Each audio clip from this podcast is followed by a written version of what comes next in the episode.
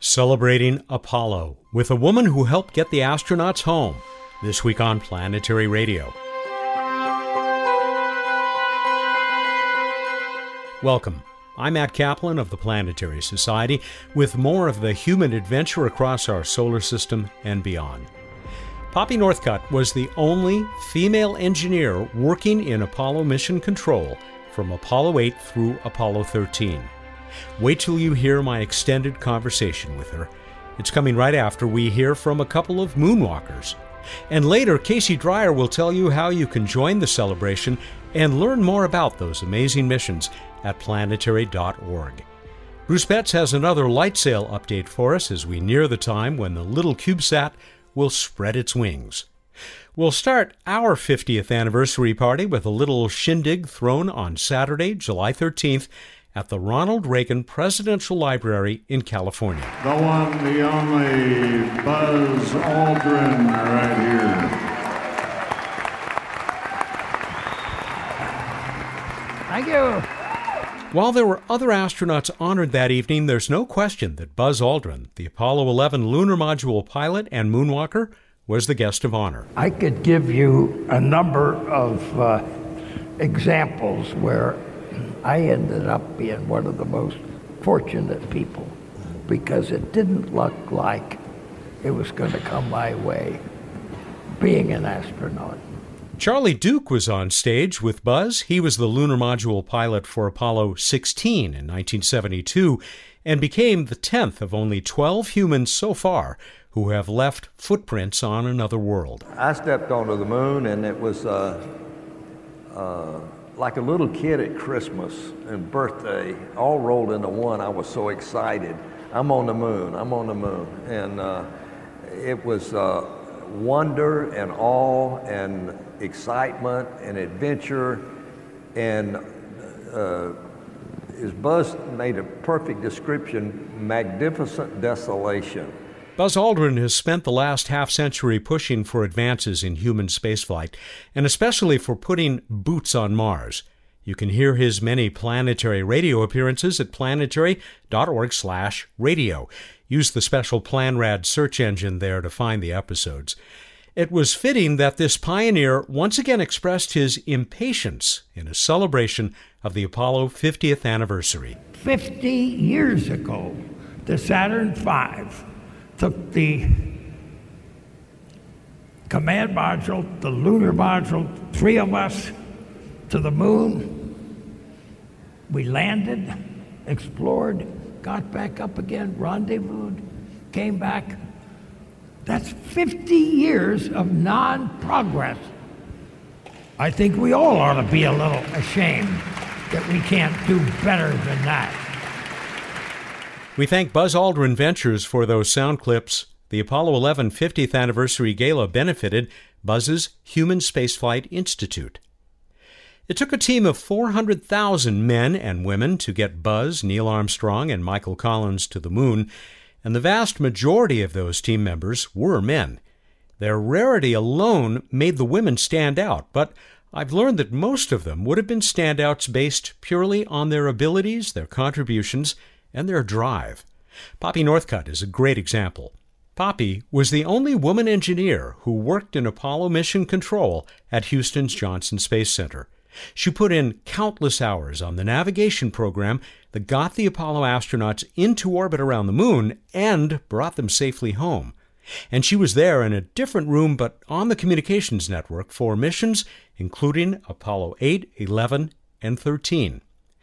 As you'll hear, she went on to yet another impressive career of service, but it was her work on the space program that brought her to Los Angeles for the IMAX premiere of the spectacular documentary called simply Apollo 11. I've now seen it twice, and it was just as thrilling the second time. See it, and see it on as big a screen as you can. I promise you won't be sorry. It was shortly after the screening that Poppy and I sat down to talk about her legacy with a surprise guest standing by for a shout out at the end of our conversation. Poppy, I cannot tell you what a pleasure it is and what an honor it is to welcome you to Planetary Radio, especially after seeing that, that spectacular film. Uh, welcome. Thank you. It's a pleasure to be here. You had I don't know how many hundreds of people here in the IMAX Theater at the California Science Center, which, by the way, we are in right now. It's more or less deserted because it's after hours here. A place where people come to get excited about science, which apparently was, was true of you very early on in your life as well. It was. I became excited about it once I started working in the space program, especially. Did you? this is a funny way to start, maybe, but did you ever get to see an Apollo launch? Because yes. You did. Which one did you see? I saw 13. Oh, my gosh. Which was star-crossed. Uh-huh. I uh, flew out on my own dollar to see the launch in, at the Cape. I got down there, and right after I got down there, they announced that they might have to delay or even scrub the mission because one of the astronauts had the measles. Oh, I remember that. And there was a substitution. And there was a substitution, but at first we didn't know is there going to be a substitution or not. And I was very disconcerted because I was thinking, I spent all this money to come down here and they're not going to do a launch. Or it may be delayed and I can't, I had a non refundable ticket. I had to get back. So I was really on pins and needles. But then, of course, they did launch. And I flew back right after the launch. Because you had to go to work. I had to go to work, exactly. But I had time to see the launch because I didn't go to work until they were about eight hours, nine hours out from the moon. Hmm. And you said moments ago when we were in that big IMAX theater that your job was limited to when the Apollo missions were within the realm of the moon, right? Exactly. Within, within the moon's gravity well. Very specialized occupation. and very important. I was going to bring up Apollo 13 a lot later, but since it's come up, since you brought it up, you were involved with helping to get those guys home. You wanted to come home from the moon? I was involved. So uh, things were not going as planned. Do you want to review that for anybody out there? The few people who listen to this show regularly who don't know what happened on the way to the moon? They had an explosion on the way to the moon. They were still, I can't remember how far out they were, but it was after translunar injection, but well before they got to the moon. And there was a big bang. Nobody knew quite what exactly had happened. Actually, nobody really knew what had happened until reentry on that mission where they got us you know, you do separation before you re-enter, and they got to yeah. look at what the, was back there. They got to look at the service module when they separated from which re-entry. I'm sure had to be a shock whenever yeah. they saw it. But uh, the main spacecraft engine was not usable. That was the first mission that was supposed to be a non-free return mission. And what that means is that the trajectory that they were on to go around the moon, ordinarily on previous missions, if they had not gone into lunar orbit, they still would have been on a flight path to return to the Earth. That's called a free return. That one, they were going to go a little higher inclination, I think it was. So they weren't on a free return. So the, the first order of business was to put them on a free return. So at least we knew they were going to come back to the Earth eventually. In many ways, uh, I mean, people think that because I worked on the abort program, the return to Earth program. That must have been a particularly challenging mission for me. Actually, it was not. It was challenging in the sense that it was an emergency situation and and we were dealing with a lot of unknowns. But we designed that program. That was exactly what it was designed for. Hmm. That was the first mission where it was actually used for what it was designed for. It was called initially the abort program for sort of political reasons. They didn't like to emphasize the danger. Uh, it was renamed the Return to Earth program, a little more generic, a little more user friendly, but it was really designed for aborts and uh, we had simulated using the descent propulsion system to oh, you return. Had yes, the, the, engine on the lunar module. We had we had simulated that. We had simulated using the ascent propulsion system. We had simulated using the two of them together. We had simulated all of that kind of stuff the people that had the most challenging things to do were the people dealing with environmental problems because there were a lot of those. These were the people we saw taking bits and pieces and trying to fit them together to uh, quite literally to figure out how to keep the astronauts alive. They were solving a problem in real time. I mean, actually making it up as they went along. We did not have to make it up as we went along. As I said, this was what we designed our program to do. Nevertheless, it was so critical, not just on Apollo 13, but for all of the Apollo missions, beginning with Apollo 8, which you also worked on, and nobody had ever done that before. I mean, as they say in Star Trek, going where no one has ever gone, you had to get them back to Earth. Somebody asked you a question. There was must have been an engineer in the audience tonight who said he works with 15 uh, decimal 16. places, 16 decimal places of, of precision, and he asked how many you worked with. 32. and this is 50 years ago. Yeah, mind boggling. You were prepared to do this because you started, before you became a mission control specialist, you were one of these people called a computress. Right? Yes. Did you know I work for the Planetary Society? My boss is Bill Nye the Science Guy. Yes. He likes to talk about his mother, who was a computer during World War II. You were in the same line of business, basically as serving as human computers because you were great with what, slide rules? Well, we didn't use slide rules. We had uh, big monster desktop calculators, and they were monsters. It's those I mechanical ones that go ka-chung, ka-chung, ka-chung, Oh, ka-chung. It was painful. uh, I had one sitting right by me when I first started to work. It was huge. I don't know how much it weighed, at least 40 pounds. I wouldn't be surprised if it was 60 or 70, maybe 30 inches square, and then maybe 12, 14 inches tall. And it was mechanical. So if you were doing a square root, it just clattered forever. It was so noisy. But the incredible thing was that after I'd been there only a few months, really, maybe eight months, it was replaced by an electronic calculator, which was just as big. Okay. it was still big, but it made no noise and it was fast. It was a miracle. And then, not too long after that, the operations manager in Houston operations walked through showing his new little trophy. It was a brick in his hand from either, I can't remember if it was Hewlett Packard or Texas Instruments, but it was a handheld calculator. Now, they were too expensive for us to have them, okay? he was the only one who had it, but it was telling what the future was. I'm assuming that this wasn't much more powerful than the ones you can get for $3 now at 7 Eleven. Absolutely. Absolutely. I mean, you're walking around with more computer power in your phone probably than they had in the real time computer complex. I wouldn't be surprised. I'm going to come back to the missions specifically, but, but to talk about your work, when you made that jump from computress to engineer, Yeah. uh, that was a pretty big promotion, wasn't it? In It a- was a huge promotion and it was delayed. Uh, I was supposed to be, I had been promised, I'd been told after I'd been there six months that the operations manager wanted to promote me and that he was expecting to do that at the end of the next six months. But the promotion didn't come. And then it finally came like two or three months later. And when I went in to get a promotion, the main thing that he did was apologize to me. And what he was apologizing about was that because the salary jump was so high, he had to fight with corporate headquarters. He had been fighting with corporate headquarters to get the promotion, to get me to the bottom of the pay grade. And he was upset that he was not able to get me higher because he thought I deserved to be higher.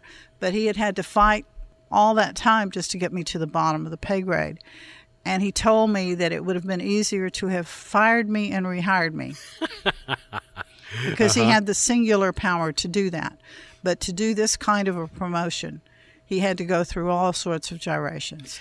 My impression is that you were lucky to have this guy as a boss. I was fantastically lucky. Yeah. Because I'm, I'm going to guess that on average, there weren't a lot of men who were that open minded at the time. In fact, I've heard you describe this as a sea of sexism. Yes, it was a sea of sexism, and not just for me. I mean, I'm uh, it, it, the whole planet was a sea of sexism at the time. Did it disturb you at the time, or was it just the way things were? And It was gravity. It was like gravity. How many times do you think about gravity? Hmm. And it's affecting your body 24 7, okay? Every particle of your being, but you don't notice it. That was the world in which women lived at that time. You you know, you notice gravity whenever you slip on the banana peel or you decide to climb on the roof and fly. Or an Suddenly- apple falls on your head. Suddenly, Yeah, okay, you yeah. go, oh, okay. And it was sort of the same for me. I mean, I began to really perceive the sexism when I realized about the the barrier about the pay thing that I could not be paid for more than nine hours a day, 54 hours a week because of wage hour laws. And that just infuriated me. Women could work three or four jobs. It's not that women couldn't work more than that, they just couldn't work for the same employer and get overtime. I recognized the significance of that immediately in two different ways. The most vicious part of that really wasn't even the pay discrimination that was involved.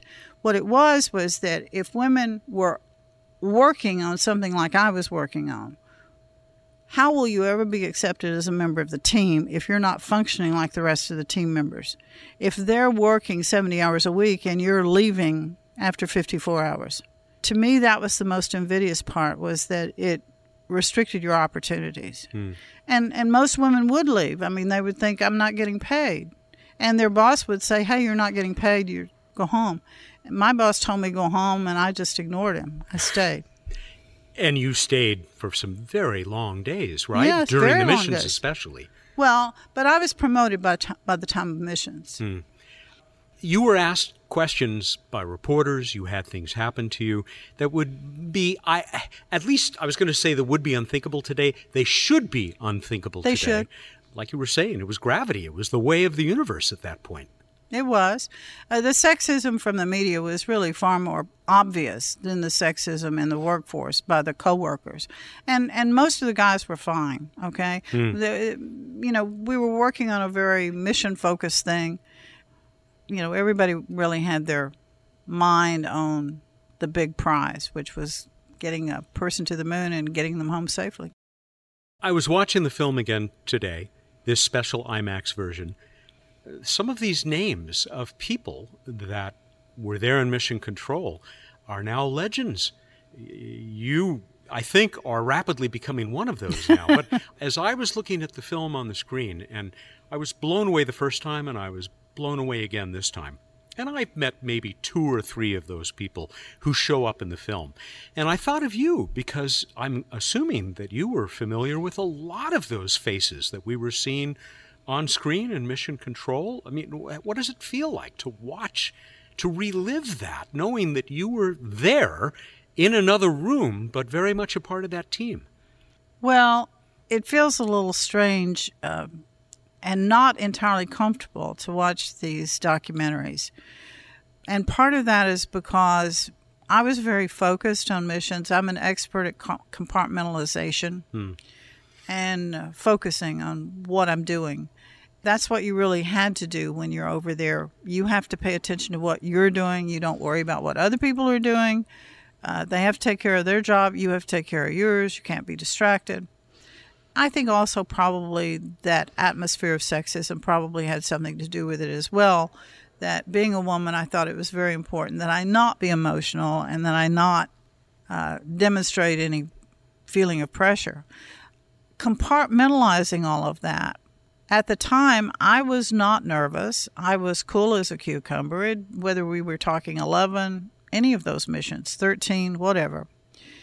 But watching these things on uh, the big screen, I can't compartmentalize anymore. I'm not in there anymore. So I start feeling anxiety when I watch some of it. That stuff that I zoned out, I can't zone out anymore. Mm-hmm. I've never been able to watch the movie Apollo 13, for example. I get about 10 minutes into it and it, um, I start feeling anxious. Well, I imagine that would be a nice compliment to Ron Howard and all the other people who made that film. But um, it's so interesting. I had kind of the same experience because, I mean, we all know how these missions ended up, and yet you get so caught up in the film and this feeling that, my God, what they are accomplishing and the dangers that they're facing. But you, you, that was not in your mind when you were doing your job, making sure they did get back home. No, you have clear line. I mean, you have lines. You're totally focused. But yes, I was very aware of the danger. I mean, there's you know there's gallows humor in the scientific world, technical world. I very well remember when I started working on the return to Earth, we would often have printouts that came back where uh, they missed the reentry corridor, and you know the bottom of the printout said "R.I.P. R.I.P. R.I.P." R.I.P. Rest in peace. Yeah. Rest in peace. I mean, that's you know, I saw many a printout whenever I started working where that was, you know, that was the result of our calculation. We had not targeted adequately. So I was always very aware that space travel was an inherently dangerous occupation. A tiny error could result in a really bad consequence. Was your program responsible for making sure not only that they got back to Earth, but that they hit the atmosphere at just the right angle? Because that was such a critical thing. We did not do reentry. Okay, someone else came up with those, but that was a black box, and we had to hit the middle of the corridor. And you know that's what I'm talking about. If we, you know, when we were first working, we would not hit the hit the corridor, and you know they would burn up. Would if if you had been flying a mission, they would have burned up. Mm-hmm you know, the errors when we started were just huge, and we had to bring those errors down tremendously so that we could really operate with great precision. You gave a great example of that. The landing or, or splashdown ellipse when you got started was how big? Bigger than the Atlantic Ocean. so, fortunately, they came down in the Pacific. Well, but they didn't need to. I mean, by the time the, the missions were flying, I mean, we could practically land on the deck of the ship. Uh, yeah. But uh, but when we started, that's how big the errors were. Talk about what it felt like. You had to feel some joy and excitement and release. Each of those times, they made it back safely, partly because of your work. Absolutely. But it was also great trepidation. I mean, in the sense that you never felt you never felt like a mission was success. You never celebrated. I didn't anyway. I mean, I didn't celebrate whenever they walked around the moon. I was pleased, but I did not celebrate because it's not over till it's over. Mm-hmm. It doesn't matter how great. It doesn't matter if everything had gone perfectly. If they don't come off that recovery ship, you know, if they don't get recovered, it's a failure. What was the relief like when Apollo 8 made it back safely? Because that was the first. That was the first and I think the most difficult mission. I mean, uh, Apollo 13 was the most difficult in the sense that we had an emergency on board. But if you were to look at what was on the drawing board to be achieved when you started out at launch, okay, and compared the various missions, the challenges that were present on Flying 8 were definitely the greatest. Much of the hardware had not been used, certainly not been used in a flight to the moon of that kind of length and, and technical difficulty. All that software had never been used. The schedule had been accelerated. Two months was taken away uh, on the delivery of our program. I was rereading something I found in my locker, uh, my storage unit, which really uh, sort of hit me in the face it reminded me of why I was so bloody tired during Apollo 8. We had to compress all of that testing as it went into the real time computer program because they took away our test time. Uh, we were making bug changes, we were making bug fixes up until the last week before launch, which was wow. against the rules. It, the system was supposed to be frozen at least two weeks before launch. Then it it had the numbers of how many trans-earth injections we verified during the flight, and it was over 400. Wow! And they only did 10 orbits, mm-hmm. but we verified 400. Fantastic. Was it also a tough moment for you? I don't know how much you were involved with this. When Apollo 8 went behind the moon and had to oh, fire the engine and go into orbit? That that particular maneuver, the major maneuvers are all done behind the moon when you're you have no signal, and that first loss of signal was definitely a very scary thing because uh, they're going to do this big maneuver that's never been done before. You don't know until they come out the other side. Did it work? Okay. Did they overburn? Did they underburn? If they did, you won't have much time to fix it. You have to get tracking on them because you don't know where they are exactly. You may have a really desperate situation if the mm. maneuver went badly. So, yeah, and then they were late coming out, so that made it even worse. Did you get to meet any of the astronauts, the sure. Apollo astronauts? I've met some of them. Yeah. I, you know, I got a Snoopy Silver Snoopy Award from Neil Armstrong. That, uh, if you worked in the program, that was that was the one you wanted. and not the only award that you got uh, for your no, work. No, but that, that was the one you wanted because that was for flight safety. Yeah, yeah, And it was awarded by the astronauts. What about the other leaders? I was starting to talk about this earlier. The other leaders who made so much of this possible, Gene Kranz and Chris Kraft, sure. those guys. Sure, I'm. I I didn't know Chris Kraft, but I'm I'm I met Kranz, and you know the other flight directors that were over there. But I didn't deal with them primarily. I dealt with the retrofire officers because we were there to support them. You were in it uh, through what Apollo 13, right? Yeah, and but our program was used on all of the Apollo programs. Mm. But you went on to do other things. Yes. To get a completely different career for yourself. I did. A lot of things were going on at the time. They stopped really doing lunar stuff, and it was clear they weren't going to do Mars stuff. Hmm. And I had already started working. The task I worked on had already started doing some preliminary advanced lunar missions as well as some very preliminary Mars work. I wasn't that enthusiastic about just dealing with Earth orbital stuff. That didn't really seem very challenging to me. So uh, I got loaned to the city of Houston, to the mayor's office as the women's advocate, and worked on improving the status of women in the city of Houston. I became a lot more aware of the discrimination against women. I was pretty aware of it to start with, but I became increasingly aware. And I used to go to lunch with a federal judge, and I would argue with him and tell him what I thought he had done wrong.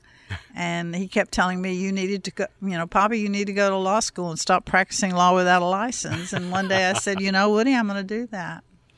And you did. I and did. Now, fifth, I mean, you were a prosecutor. Mm-hmm. You well, you still take some cases, I don't do. you? And aren't you still very involved with uh, with now with the I National am. Organization for Women? I am. I'm the state president of, of National Organization for Women in Texas, and I work very hard at registering voters, trying to get women involved in the political process. So the end of your involvement with Apollo was certainly not the end of your activities that you could be proud of. But I, I just wonder where that part of your legacy, the Apollo portion, and the contributions that you made, how you feel about that. Well, I feel very proud of it. I mean, I feel, you know, I did a lot of work. I'm very proud of the work. It was and and it's not so much that I take individual pride, I take pride in the team because that was a massive team effort. And I don't think very many people appreciate how big that team was and how critical everybody's role was. I mean, people like to talk about, well, oh yeah, you know, you did return to to Earth and how critical that was. The truth of the matter is, if if you were the person responsible for designing a screw, okay, or just a little gizmo, or assembling it, or inspecting it, or whatever you did with it, even the tiniest little thing, if it didn't work right, that could cause a mission to be disastrous.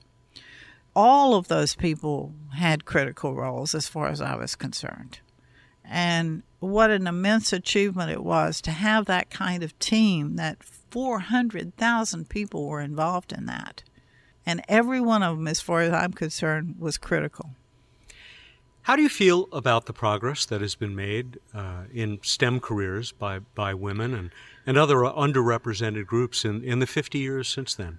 Well, I'm I'm pleased that there's been significant, you know, some significant progress, especially if you look at percentages, because percentage-wise, it was pretty close to zero in engineering. It's now up to about eight or nine percent, so it's improved significantly.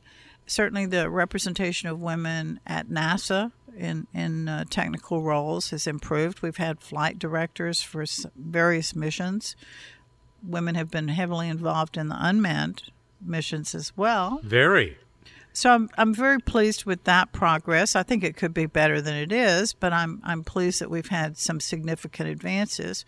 At the same time, the representation of women in computer sciences has gone down. It was about 30% in the 60s and it's dropped down to about 18% now. Hmm. And that's very disappointing because computer science is a definitely a growth pattern and women need to be involved in that. You certainly have done your part to inspire not just women, but I would say women especially.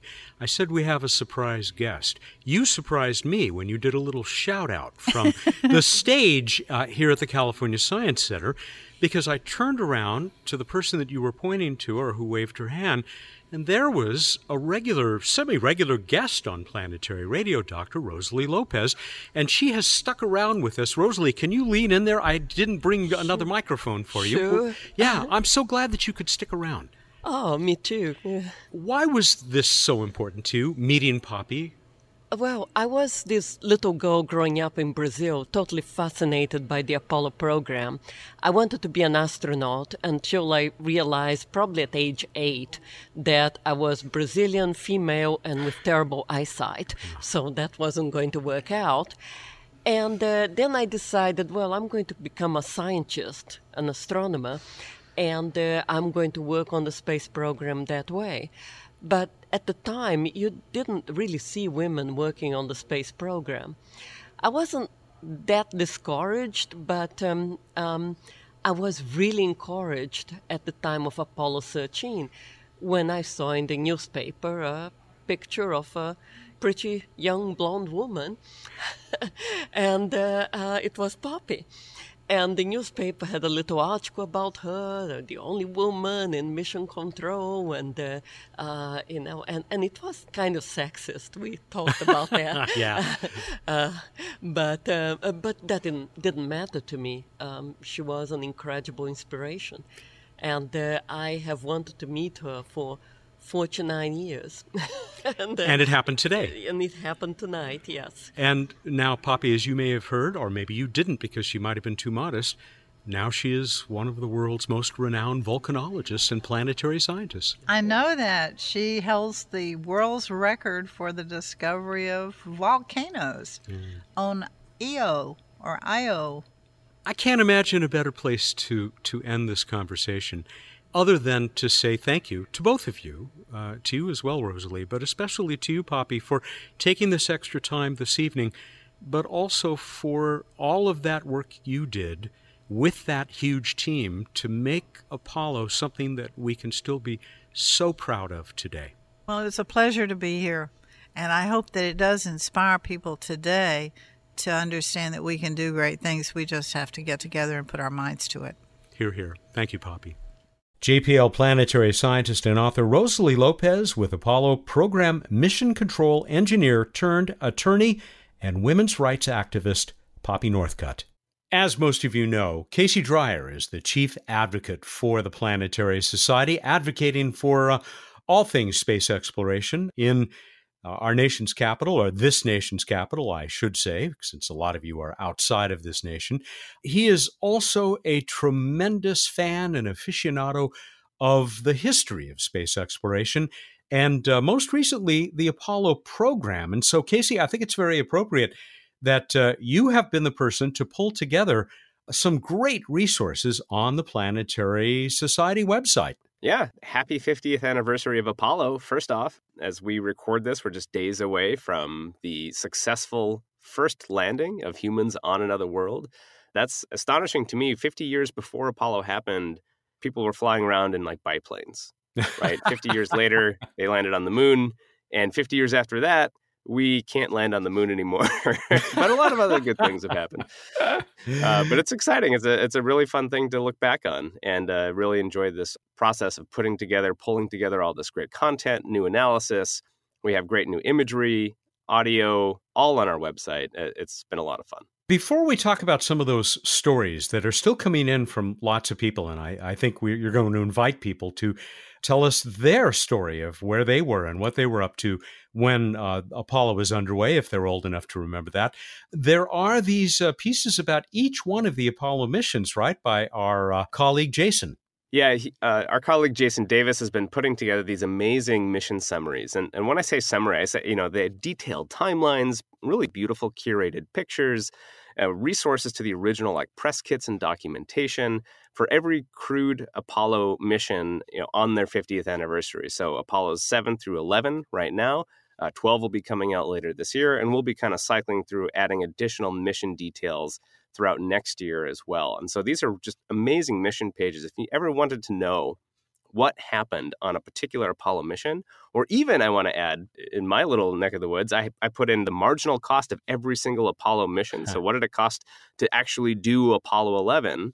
You can find it on our Apollo mission pages. It's it's a lot of great content there. It's great, great work. Now, was I right? Are you still taking submissions of people's personal stories? Absolutely. We might not get them all posted at the time, but a, f- a few weeks ago, we asked our members to submit their memories and thoughts and reflections on the Apollo 11 landing. And I want to emphasize you don't have to be alive to remember your first experience with it. I wasn't alive you know my story is is sitting as a kid at the school library in elementary school clicking on the button on the Encarta CD-ROM on the old oh, Macintosh, oh like LC2, and seeing this tiny little postage stamp sized video of Neil Armstrong's first steps on the moon and that was just amazing to me and that's how I experienced it. But we we asked our membership and and many many many hundreds of stories way more than I anticipated have been pouring into my Apollo story at planetary.org just the email hashtag my Apollo story. You can post it online. And we've been collecting those online, and you can load through them and see these just fascinating vignettes of slices of life. It's just amazing to me how many people shared this experience from around the world, literally around the world. We have people submit from India, from Argentina, from Spain, from various places other in, in Europe, of course, in the United States very different types of families and experiences and, and ways to engage with this, but they all shared this common sense of wonder and excitement that something new had happened. It, it was fascinating to read through them. Uh, just pick one of these uh, to read to us. Uh, give us an example of how affecting these are. I won't read one directly, but I can just summarize a few of my favorites just because I, I want to leave these to for people to discover. But one of my charming kind of favorites was this guy. He was a young kid living in New York City. He had this eccentric neighbor who uh, bought a color TV, right? This is 1969, not a lot of color TVs, and was so excited to show off the color uh, on her TV shows to other people. She just cranked the color all the way up so everything looked pink. And of course, they didn't broadcast the moon landing in color, it was in black and white, but she had the color tinted up all the way. So he remembers this pink moon was his experience with Apollo 11, sitting in her apartment watching that. I, I just thought that was really fun story and you know there's everyone kind of engaged in a certain way there's a lot of fun interesting stories where people they pulled off the side of the road went to this bar and expected to see everyone watching the show but they had the moon landing up on a tv but everyone was more concerned with their you know earthly matters just drinking and talking to each other and he was the only one watching the moon landing in this crowded room of people. Lots of stories of kids staying up late. There's there's one i particularly liked who begged his parents to wake him up right? The moon walk wasn't until pretty late at night he begged his parents to wake him up. They either didn't or couldn't wake him up for it. And he woke up the next day missing the experience. Uh. And he said he never forgave them and also never forgave Neil and Buzz for, for waiting so long to walk on the moon that he, he was past his bedtime. And yet they had moved up that first moonwalk. Oh well, his his bad luck. You'll forgive me, I hope, if I tell my story, which I have told on this show before. Oh, I'd love to hear it. I uh, was a kid with my father's Super 8 movie camera no sound, of course, and you could only shoot for what, two and a half minutes at a time. I was parked in front of our black and white television and uh, had it pointed at the screen as uh, uh, Neil Armstrong came down the ladder and uh, said those immortal words, soon to be followed by Buzz Aldrin. And it was, of course, many years later, decades later, that I was able to share this story with Buzz Aldrin. Buzz, I, I happened to be at his at his home to record something with him, and uh, he disappeared for a couple of minutes. He came back with an 8 by 10 of the famous uh, portrait of Buzz in the spacesuit standing on the surface of the moon. And you can see Neil taking his picture and the reflection on his visor. And Buzz had written on the photo, Here's what you were shooting with your dad's Super 8. awesome. That's a good one. I like that one. I'll have to submit it. I haven't gotten around to it yet. You should submit it. Yeah, well, just uh, you can send us the email at myapollostory at planetary.org. Uh, we're still collecting them. We'll post them up. But right now, I think we have something about 600 online you can just wow. explore through on our website at, at planetary.org slash Apollo 50. That's it. All of these resources available at planetary.org slash Apollo 50. Uh, just one more thing that we want to mention, Casey, and that is a very special little podcast mini series that uh, you've been uh, hosting. Oh yeah, I'm I'm really excited about this. I'm I'm proud of the work that not not just me, but you and I did together, putting this uh, little mini series focused on Apollo. We're calling it a political history of Apollo. It's taking some of the interviews that we did for the Space Policy Edition all about why Apollo happened, uh, the domestic politics of Apollo, and then, of course, why we stopped going to the moon in the United States.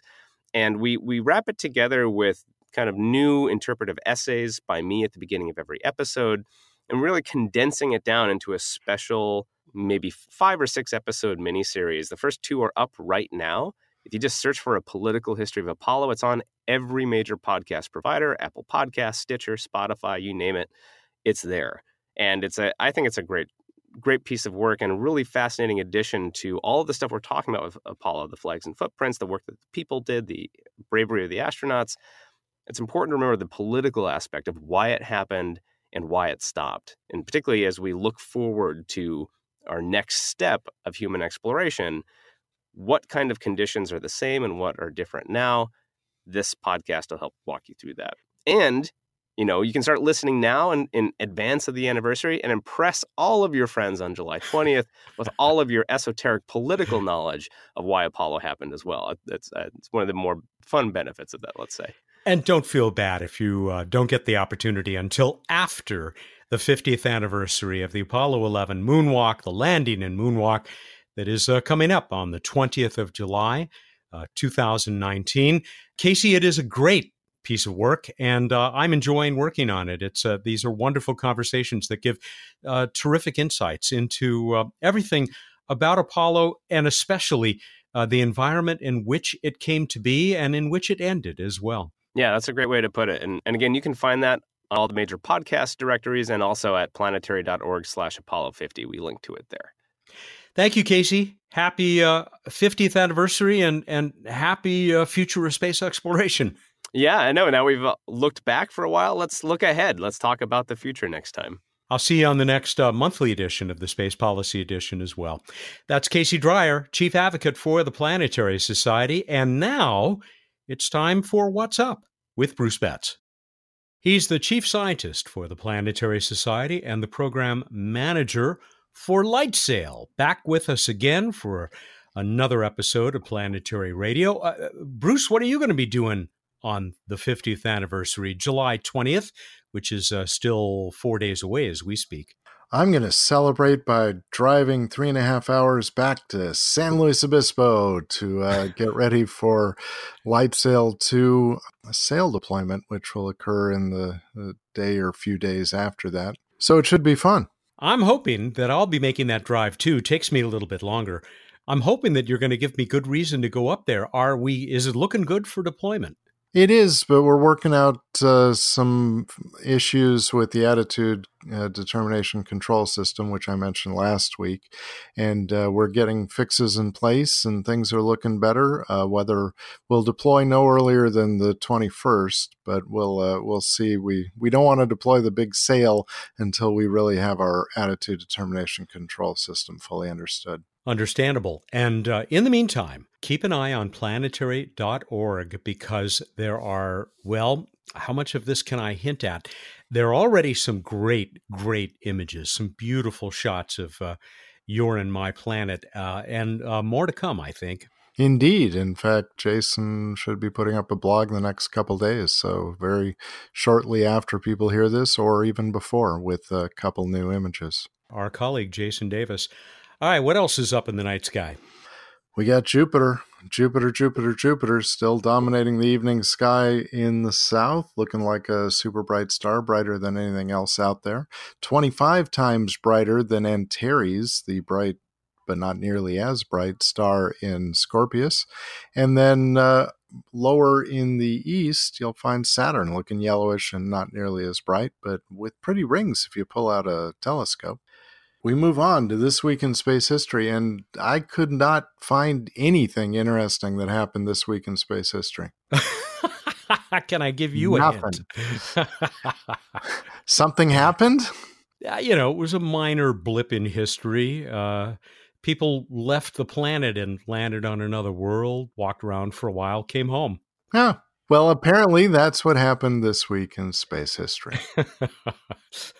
we move on to random space fact. Oh, that was celebratory. Well, I thought it appropriate for the 50th anniversary of whatever happened this week. But speaking whatever happened this week, uh, I've talked before about, uh, and I find this very amusing, that a mineral that was first found on Moon moon, you know, the moon, was named Arm- I can never pronounce it, Armalcolite, which is named after Aldrin, Armstrong, and uh, Collins. Not in that order Armstrong, Aldrin, Collins. But what I haven't talked about is another mineral first found on the moon, tranquillityite oh. which was named after uh, Mare Tranquillitatis, Sea of Tranquility, the landing place of Apollo 11. And its other claim to fame is uh, it's uh, it was the last mineral brought from the moon, which was first found on the moon that was then found on Earth. So in Australia, where you find all sorts of weird stuff, I know I went there in 2011. they found tranquility I naturally occurring on the Earth. There you go. There's your minerals that I can't pronounce uh, segment for planetary radio. Have they found selenite yet? Because uh, it has interesting properties, a lot like unobtainium. I I can't discuss that on the air.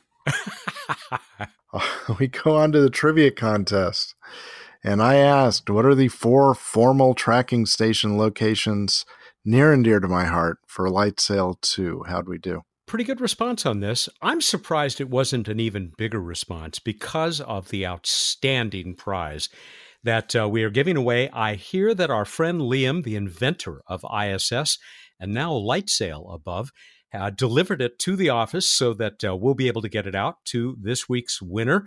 It is is certainly one of the coolest gadgets I've ever seen in my life. You can check it out at issabove.com. Uh, it uh, basically tells you when the ISS, the International Space Station, is passing overhead, uh, but it does much more than that. If you hook it up to a monitor, it uh, has all kinds of great stuff coming down from the ISS, other facts and figures, and uh, yeah, now uh, LightSail. I think we have a couple of them at the office. Bill Nye has one at home. very cool little device. So here is the winner of that very cool little device, Benjamin Middis. Guess where he's from? Midland, Australia. You didn't give me a chance to guess. well, you probably would have said the moon or something silly like that. Um, yeah. Who says we never get winners uh, down under? He says that the uh, four sites were Cal Poly, that's Cal Poly San Luis Obispo, to be specific, because there are two Cal Polys, Georgia Tech, Purdue University, and Kauai Community College, right? That is correct. Fantastic. Uh, good on you, Benjamin. Congratulations. Uh, he says he cannot wait for a possible glimpse of LightSail 2 on July 15th. Well, probably not. From the Pilbara region of outback Australia, it should be on a clear 5 a.m. start to the day directly overhead. Well, guess what, Benjamin? From pretty soon, you'll have a neat device to tell you when those passes are going to take place. And with any luck, LightSail will have uh, spread its wings and it'll be much, much easier to see. Pretty impossible with just your eyes to see right now, but uh, if you have a advanced satellite tracking telescope, and uh, I don't want to know who you are if you do, then you you can't you might be able to see it. So, Bruce, you thought there were only four uh, tracking sites, uh, four organizations currently uh, tracking LightSail 2? Nope. I, that's why I specified four formal tracking station locations. Ah. Because we do have amateurs who have been tracking it and uh, we've used some of their data. But what do you have to tell me about, Matt? I'm, I'm going to add to that list of informal organizations because, according to Mel Powell, it's also being tracked by one of the advanced Vulcan scout ships, but they won't admit it to us for a couple of hundred years. See, that I did not know. live long and sail on photons, Matt and Bruce. And then we continue in this uh, tradition of virtually everybody who enters the contest uh, saying go light sail, wishing us good luck with the project. One of those is our uh, poet laureate, Dave Fairchild. Cal Poly SLO and Georgia Tech, doing the math, are stations for tracking the signals of light sail's path, plus Kauai Community College, and also a place at Purdue. So Light Sail 2, keep on smiling, because we're all looking at you. and we got two more, two more poems this week in honor of our uh, little spacecraft. David Duthet from Charlestown, West Virginia, came up with this. If you want to know where solar sails go, someone at one of these schools ought to know Georgia Tech or Purdue, Kauai Community, too, and Cal Poly San Luis Obispo. Missed it by that much. There's a blast from the past. Finally, this one, I think this is really uh, delightful. This is from Gene Lewin at Fairchild Air Force Base in uh, the state of Washington. Through a vacuum, it moves by light, tracked on Earth by four main sites safely released from a raptor's embrace into an orbit of equatorial trace. WM9XPA, it stated in language that Sam Morse created. Very nice. I thought so too. Okay. Well, thank you, everybody. We really do appreciate the good wishes and uh, keep them coming because uh, until we get through deployment, and uh, Bruce will tell you until we can see if we can uh, raise that orbit by uh, solar sailing. Uh, we we've still got a ways to go. We do, but it's working. Got that healthy uh, spacecraft that talks to us all the time. All right, so back to Apollo 11. Before being named Eagle and Columbia, what were the Apollo 11 lunar module and command module named? Go to planetary.org slash radio contest. So, what name was used for them before they were named Eagle and Columbia? You have until Wednesday, July 24th at 8 a.m. Pacific time to get us the answer to this one. You might just win yourself a 200 point itelescope.net astronomy account on that worldwide network of uh, telescopes, remote operated telescopes, all over this planet, maybe someday on the moon too. Who knows? By the way, our uh, winner Benjamin uh, this week also got a 200 point account. We'll uh, we'll throw in a uh, Planetary Society kick asteroid, rubber asteroid. And here is something special in honor of Apollo. Uh, the author, who is also a curator and space historian at the Air and Space Museum, I have talked with her there. Teasel Muir Harmony has written a book published by National Geographic called A History in 50 Objects Apollo to the Moon. You basically can follow a lot of the Apollo program through these castoffs, these objects that contributed in one way or another to successfully uh, getting humans to the moon and back. It's a really fascinating book from Nat Geo and author Teasel Muir Harmony. That's it. Happy 50th to you, and uh, I hope to see you at deployment, Bruce. Thank you, Matt. May your sails always be filled with light. Oh. Oh. And for everyone else, go out there, look up in the night sky, and think about what words you would have spoken if you were the first person to walk on the moon. Thank you, and good night. I suspect for me it would have been something like, Hi, Mom, I made it. always profound, my, my friend, always profound. That's Bruce Betts. He is the chief scientist of the Planetary Society, who joins us every week here for What's Up. Have you given us a review on Apple Podcasts or iTunes? I'd sure appreciate it, and it only takes a few moments. Planetary Radio is produced by the Planetary Society in Pasadena, California, and is made possible by our moonwalking members. Mary Liz Bender is our associate producer. Josh Doyle composed our theme, which was arranged and performed by Peter Schlosser. I'm Matt Kaplan. Ad Astra. 40 feet down, two and a half.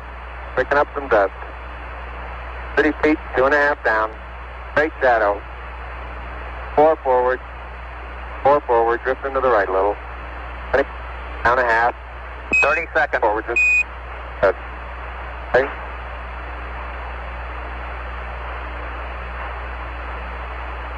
Contact light. Okay, engine stop. ACA out of detent. Nose control both auto, descent engine command override off. Engine arm off. 413 is in. We copy you down, Eagle. Houston, uh, Tranquility Base here. The Eagle has landed. Roger, Twin Tranquility. We copy you on the ground. You got a bunch of guys about to turn blue. We're breathing again. Thanks a lot.